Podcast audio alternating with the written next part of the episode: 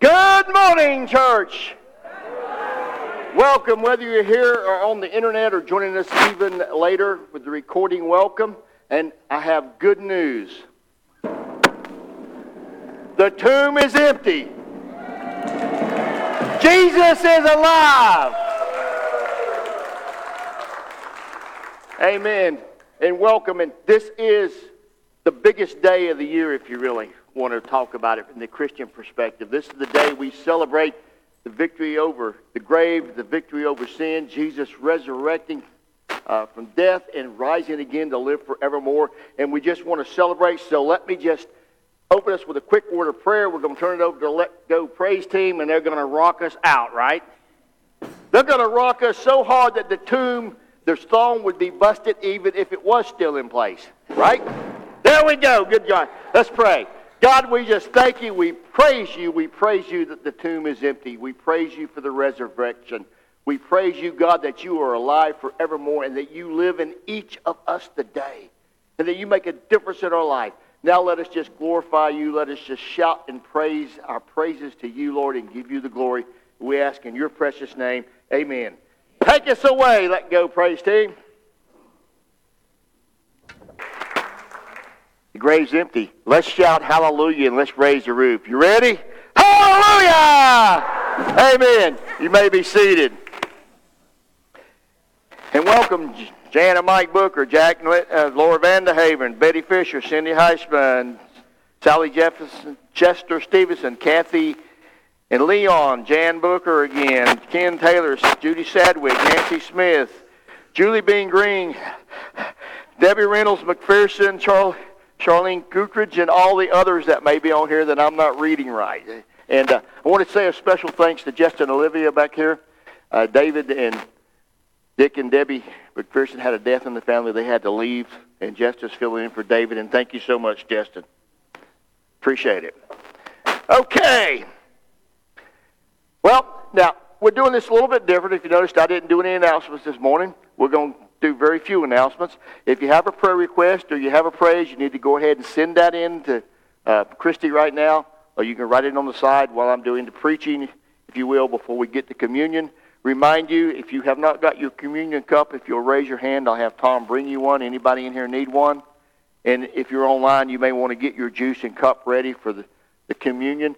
And just so that you know what we're going to be doing, we're going to go through the liturgy but don't partake of it yet because we're going to sing a song before we actually partake of it, okay? Just so everybody knows. Okay, you ready to hear what we've got to say? How, how many of you watched the sunrise service? Well, few of you did. If you didn't, if you didn't, go online and watch it. It's posted on Facebook, on YouTube, and on the website. Uh, we filmed it down at the lake, and, and again, thank you, uh, Bob, Charles, and Kendra for allowing us to use of your dock and backyard in the lake. And uh, filming is, is, I think you'll like it. Okay, I'm going to ask you to do one more thing. I want to ask you to stand for the reading of God's Word. You know, people ask me sometimes, why do you do that? Well, if you'll go back and look in the Old Testament, they stood every time they went to service. And they stood when God's Word was read. And there are some denominations, they stand every time the gospel part is read. Others stand whenever God's word is read, like they did in Deuteronomy. If you'll go back and read Deuteronomy, they had to stand there while Moses gave a three hour speech one day. Sandy, would you stand for me to talk for three hours? I, that's what I thought. Okay, we're reading. I'm sorry? Is the pay good? No. Well, well, extra, the fringe benefits are fantastic. Okay? We're reading about the resurrection and we're reading John, I think. Okay. John chapter 20.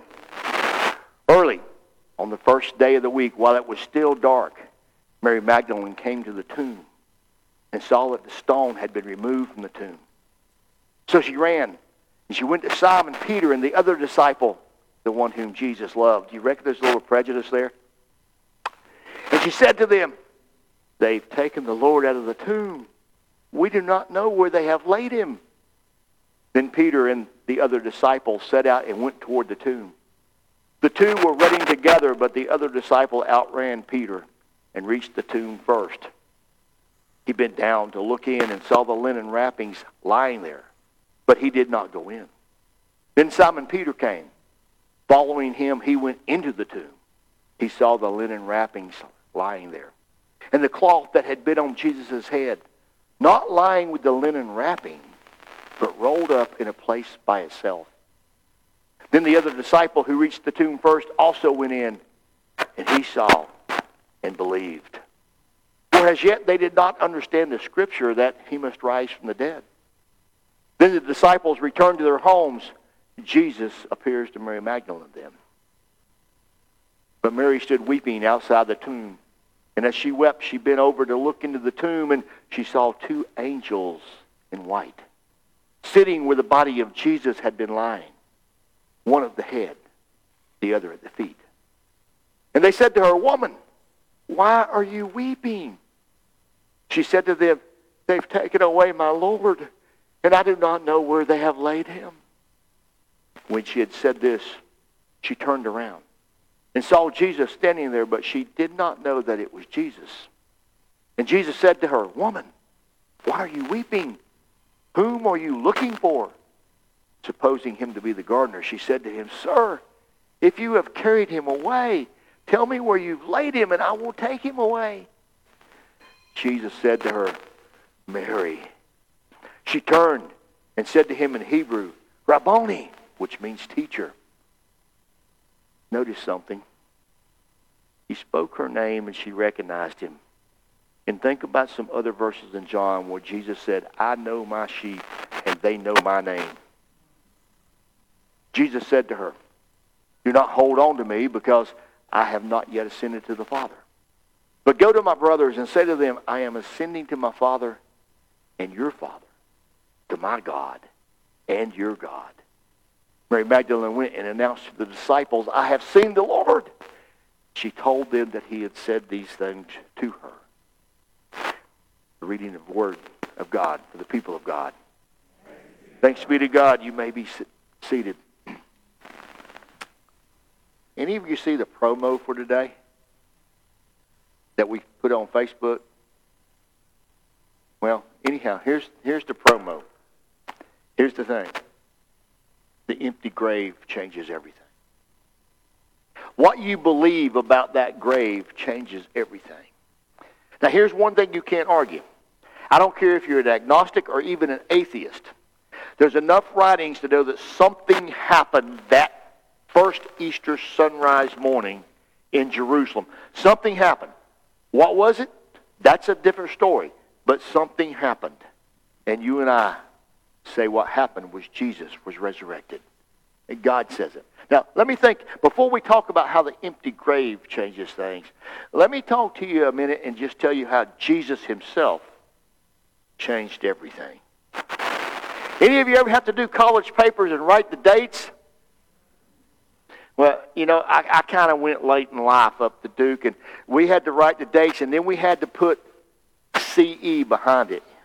Y'all, Sandy, I know at your age it was AD. Yeah. y- y'all remember? Y'all remember? Jesus changed things. He changed time. Used to be BC and AD. Now it's BCE before the Christian era and CE for the Christian era. Nobody else changed time that way. He changed time. Jesus, God, in the form of Jesus, became a human. Do you realize no other religion claims this? No other religion says that God came down and became one of his creatures, especially not to redeem them. Jesus, God in the form of Jesus, maybe I should say, suffered injustice and does it for his people. He changed things. God, in the form of Jesus, died on a cross for you and I, and for whosoever will believe. God, in the form of Jesus, lay in a tomb. God cannot die, can he? God, in the form of Jesus, was resurrected from the dead. If anybody can raise the dead, it would be the Creator God, wouldn't it? Jesus, or God, gives hope to all the people who believe in him. God, through Jesus, is the light of the world. I want you to think about something. Light cannot stay in a tomb. A tomb is a dark place. Light can't exist there. He had to come out of the tomb. God, in the form of Jesus, was the breath of life. There is no life in a tomb. Jesus couldn't stay there because he's the breath of life. He had to come out. God, in the form of Jesus, was the manna, food from heaven for you and I. Food's not hoarded, food's made to be given away so that people can enjoy it. God, in the form of Jesus, is the one who said that he would give life and give it abundantly. Life abundantly has to be outside of a tomb, doesn't it? It can't be inside of one. God, who in the form of Jesus said he was the living water, would move where he needed to, and nothing could hold him back. God, in the form of Jesus, was the one that was going to make all things right, who would bring justice, who would be alive in the world, who would defeat evil and death, which he did on that first resurrection morning. God, in the form of Jesus Christ, is the same yesterday, today, and tomorrow, which means he could not die. Think about something. Let's think about the resurrection in the term of uh, Jesus' followers. They had thought he was the one. They had put their life, their hope, their dreams in him, and yet he had been crucified in front of their eyes like a common criminal and put in a tomb. And the rock had been rolled against it. And it had been sealed with Pilate's seal, and the soldiers was there guarding. And they thought, they thought the world had ended. This was the one they had put their life into, and now he was dead. What were they going to do? Not only that, if the Romans would kill him, they were probably next. So they went. And they hid, Jim. They hid in the upper room, and they didn't even call their kids and tell their kids where they were. Oh, they didn't have cell phones, did they? But still. They didn't tell anybody where they were. And, and think about this. Certainly, they weren't out saying that they were Jesus' followers and they weren't out promoting the gospel. They didn't want anybody to know that they were kin to him, if you will. Now, this is what I think they were doing, and this is what I would have been doing, Sue. I'd have been making plans to, plans to skedaddle out of there. I was going to be getting out of Dodge as soon as I figured out a way I could get out, and the Romans couldn't find me. And I was going someplace that they didn't even know existed. I was going to get away. And I think they were probably thinking along those terms also. But something happened, didn't it? Something happened that changed them because just a few verses on over when we get into Acts, they're going to stand up and shout before a crowd about Jesus. They're going to tell the gospel story. They're going to bring over 3,000 people into the church at one time because they're going to be telling everybody, let me tell you about this Jesus you crucified. Something changed them. It changed them from sniveling cowards into bold disciples. And if you'll go back and you look, if you'll go get something called Fox's Book of Martyrs, by the way, the public library has it, it would tell you how every single one of them died. And every one of them, with the exception of John, died a martyr, giving their life for Christ. Peter, we know, was crucified upside, upside down. Others was filleted by, by knives. Some were uh, crucified. Some just had their heads cut off.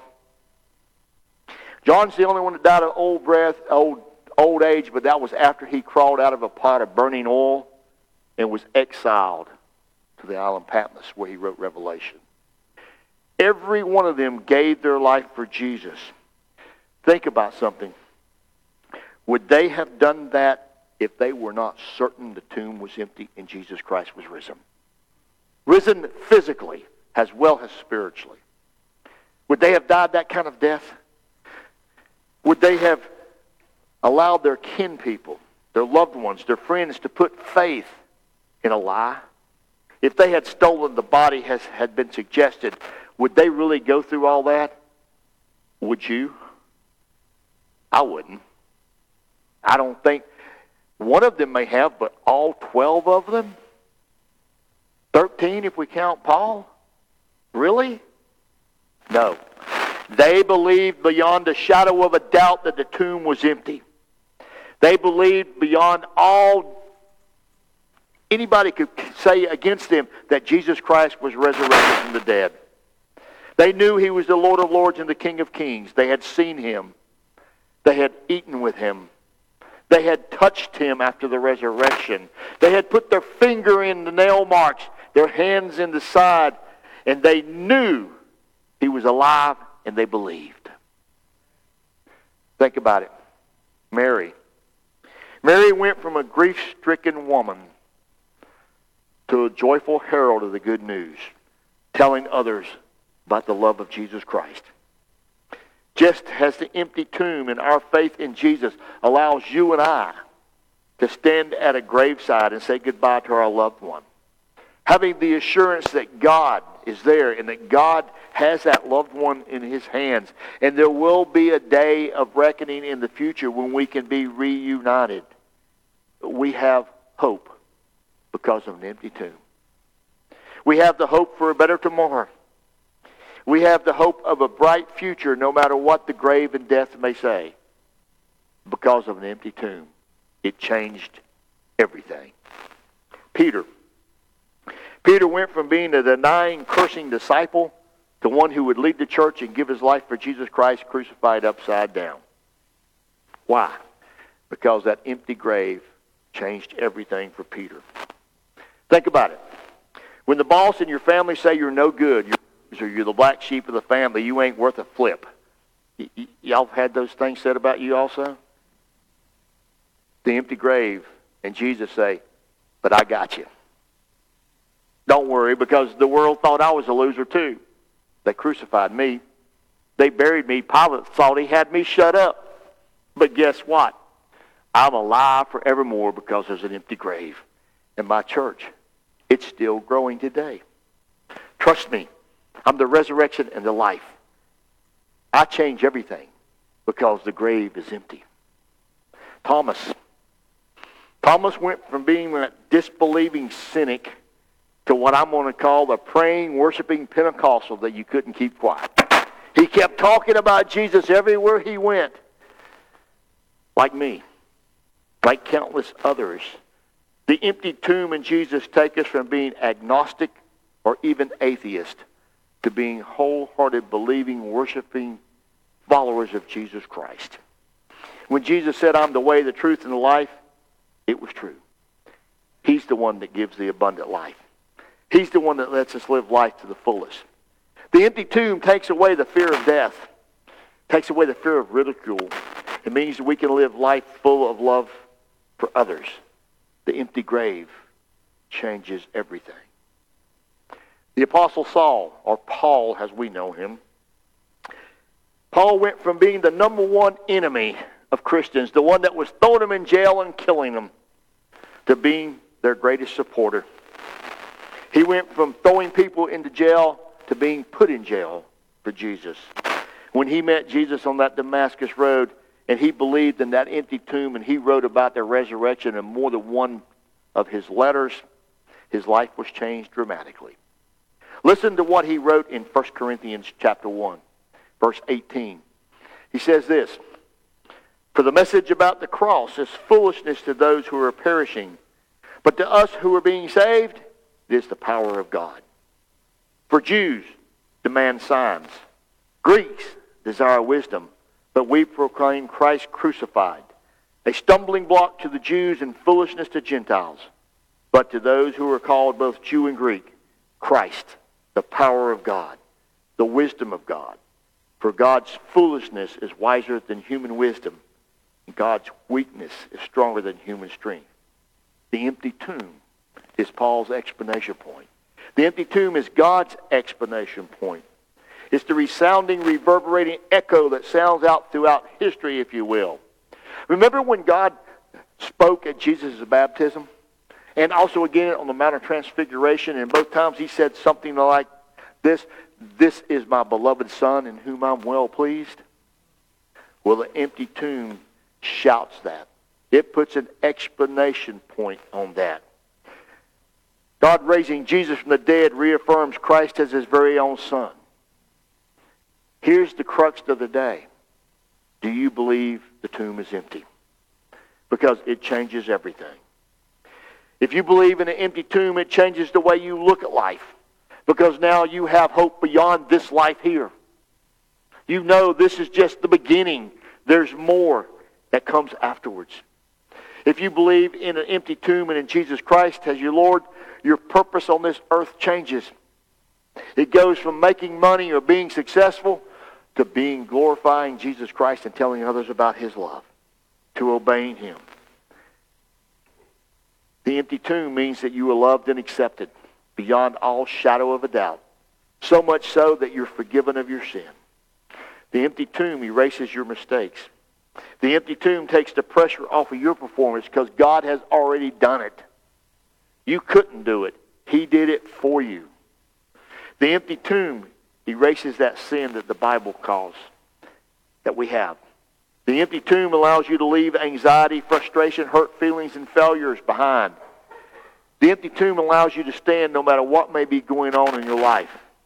And when everything looks like it's black, black has the ace of spades, there's a speck of light that will burst into your life and bring light because the empty tomb shines bright in the face of all adversity.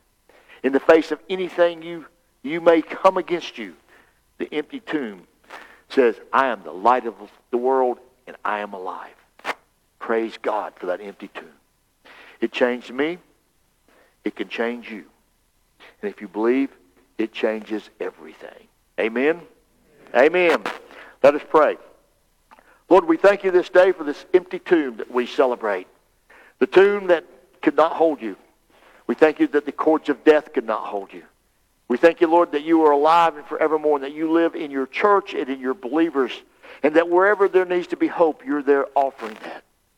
Thank you that you offer hope in the midst of despair. That when everything else looks like it's bleak, whether it be a, a coronavirus, whether it be the loss of a job, a sickness, a wayward spouse, or a wayward child, whatever it may be, you, God, are our hope and with you all things are possible. Thank you for the resurrection. I just pray that you would break out among us this day, including this preacher, that you would resurrect us to a new excitement about telling others for you, a new reason to know that you love us, and a new expectation of loving others and letting them see the goodness of God also. We ask in your name. Amen. You know, it's a rare occasion when we can come and we can celebrate the sacrament of communion on such a special day as Resurrection Sunday. This is one of those years, and I praise God for it. We will celebrate, and in the liturgy that we use, using our traditional liturgy, we're going to talk about Jesus rising from the grave. We'll talk about his death on the cross for us. We'll talk about the elements representing his blood and his flesh. Today we get to celebrate that on a Resurrection Sunday when we're praising Him for the empty tomb. So I want to use the traditional means today. They will appear on the screen, I think. Uh, yes, they will.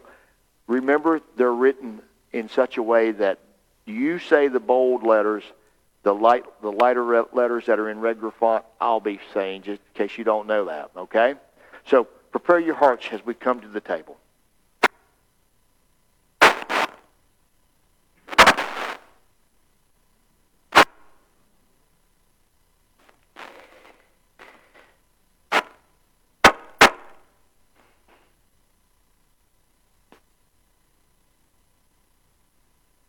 Christ our Lord invites to his table all who love him, all who earnestly repent of their sin, all who seek to live in peace with one another.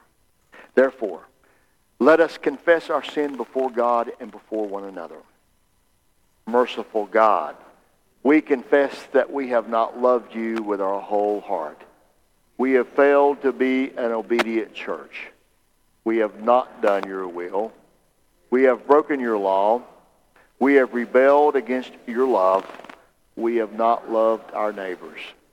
And we have not heard the cry of the needy. Forgive us, we pray.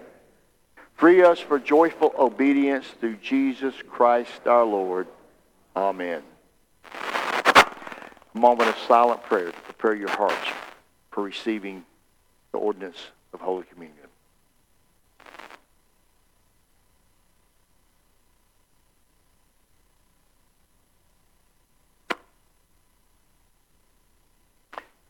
Hear the good news.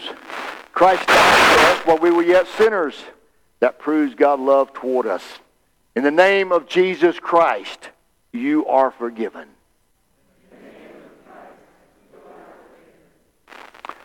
May the Lord be with you. Lift up your hearts.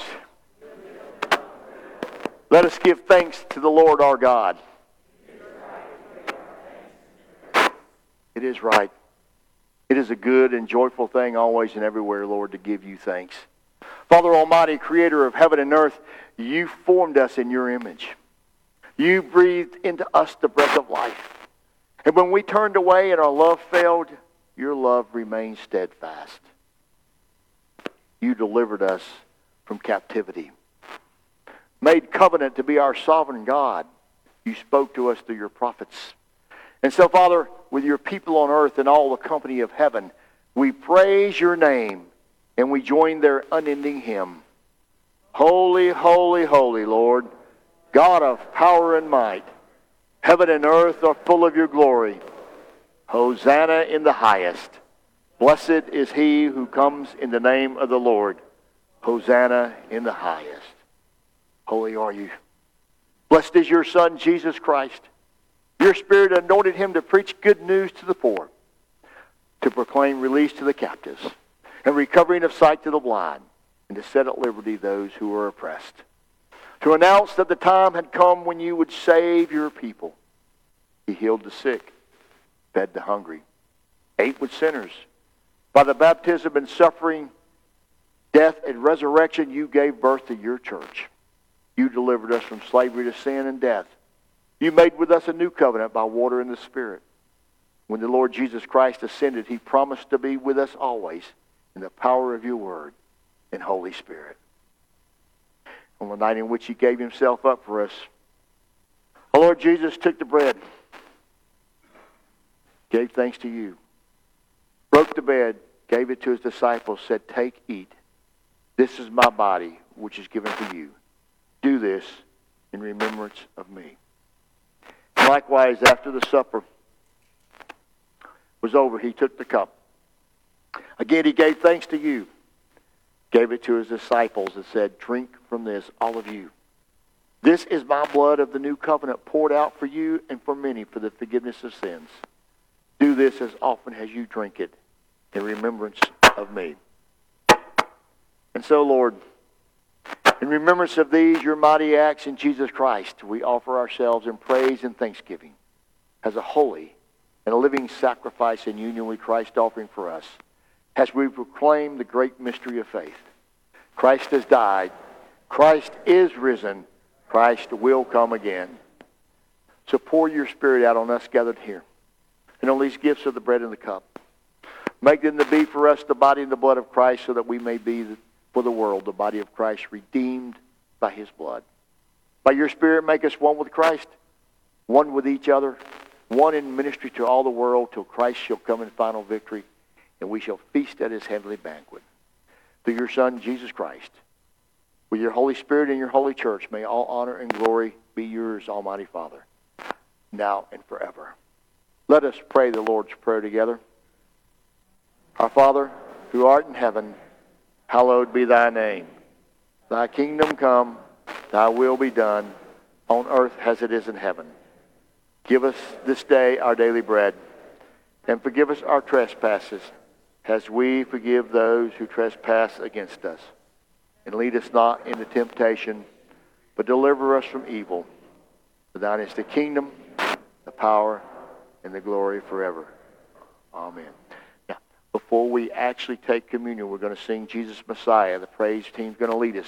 Do so knowing the tomb is empty. And then as you're going to come forward or as you're going to take communion in your seats in just a moment, we're celebrating the empty tomb. So do it with joy in your hearts. Stand as they lead us, please.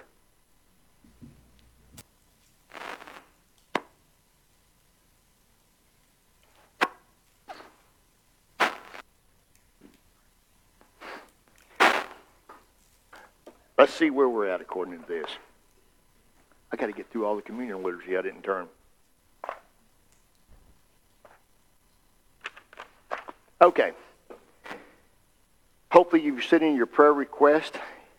Uh, as Christy is compiling those, I remind you that to support this ministry, you can send your donations to Lake Gibson United Methodist Church, located at 424 West Daughtery Road, Lakeland, Florida, 33809. Uh, go to the website, lakegibsonumc.com. There are links on there where you can set up a one-time payment. You can set up repetitive payments. You can even give by text. Don't ask me how it works, but there's the phone number, 833-758-0308. Um, as I said, you can go to our website. Our phone number at the office is 863-858-5431. You can call us. Don't forget there will be a Zooming the Peace at 1130 hosted by Dwight and Phyllis that you can join. And I have a Bible study that I host at 1 p.m. every Thursday. We're in 1 Corinthians 15. And on Sunday mornings at 9.15, you can join Miss Sue's Sunday school class via Zoom. All the links are listed on the website, lakegibsonumc.com. Christy, do we have praises and prayer requests? Okay. We, we want to pray for that Piney Point situation, the Levee over there with the phosphate dam that's uh, breaching. So we want to pray for that and those people. I want to pray for those that have been affected by many of the shootings this week. We've had three or four, including the one that killed the police officer in the Capitol with the uh, crack, uh, crash and shooting. Continue prayers for Terry, who is in ICU. We prayed for last week, but let's continue to pray for her. Please continue prayers for Betty Fisher as she's going through chemo treatments. She had one this Thursday. Pray for Nancy Smith.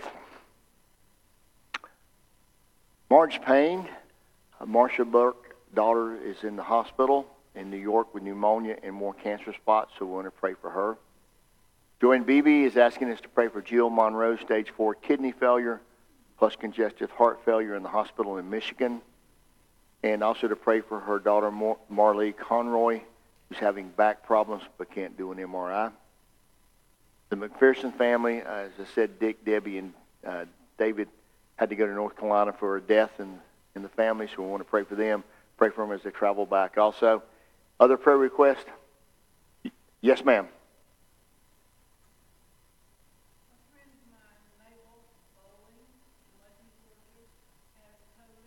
Okay.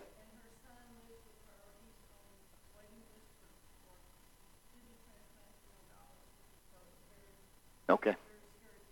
Ma- Mabel and her son, okay. Any others in congregation? Let's go to God in prayer. Father, as we come before your throne of grace this day, we again do so giving you praise and thanks. What a joy it is. What a joy it is to know beyond a shadow of a doubt that the tomb is empty. What a joy it is. What love it was that held you to a cross. It was no Roman nails. It was your great love for humanity. And that blood that flowed down the cross that came from you, everywhere it touched the ground, that ground was holy. And that blood covers each of us this day. We praise you for it. We praise you that we can sing the song, What Can Wash Away My Sin? Nothing but the blood of Jesus. We thank you for what you have done for each of us as you have cleansed us and breathed the breath of life into us. We thank you. The tomb is empty, showing us there is more than just this life. As we come before you, though, Lord, you instruct us to lift those in need before you. And you've seen those situations that have been put on the screens that have been verbalized here. The situation over at Piney Point with a, a phosphate dam about to breach, Lord, and the people that it would affect, as well as Tampa Bay and the environment and all the life it would affect there. We lift it before you, and God, I just, I just thank you even now that there's been no loss of life, and pray there will not be, and pray that you'll give the engineers and the people responding a, a way to limit this catastrophe for those in need, and you have heard those listed today. Those daughters and nieces and other loved ones that are sick and in the hospitals, those that are undergoing treatments for cancer and other diseases, those that are dealing with loved ones that uh, have dementia and Alzheimer's and other elements such as that, those that are just having a tough time, maybe they responded this day. maybe they don't know you. And I pray for I pray especially for those that don't know you this day. That they would hear the good news, that they would know that you died for them and they would know they can see that because of an empty tomb. I pray for those who may doubt you this day that somehow, some little way, you would bring something into their life that would show them, I'm here, I love you, turn to me. I'm for you, not against you. I pray, Lord, for all of those in our nation, for those that have lost loved ones this week because of the violence. We pray, asking you to hold them in your hands. Even asking you, Lord, to help us um, in some way to deal with this in a way that, that this would not keep reoccurring. For anyone who's thinking violent thoughts, even now, Lord, I pray that your Holy Spirit would pour the oil of peace over their mind. That even now you would make inroads into their mind so that they can be people of peace and joy and love instead of hatred and murder. Lord, you know the many other things going on. We pray for our nation. We pray for our world. Pray for the situations that are going on with COVID. For those like Ellen's friend that have COVID and they have people in their life and in, even in their house that um, have other symptoms that they, they, they just don't need this, Lord. Ah, but Lord, in the midst of all this, even as we pray for these, and the McPherson family who has lost loved ones. In the midst of all this, I again praise you that the tomb is empty, that you are alive and well. We ask this all in your precious name.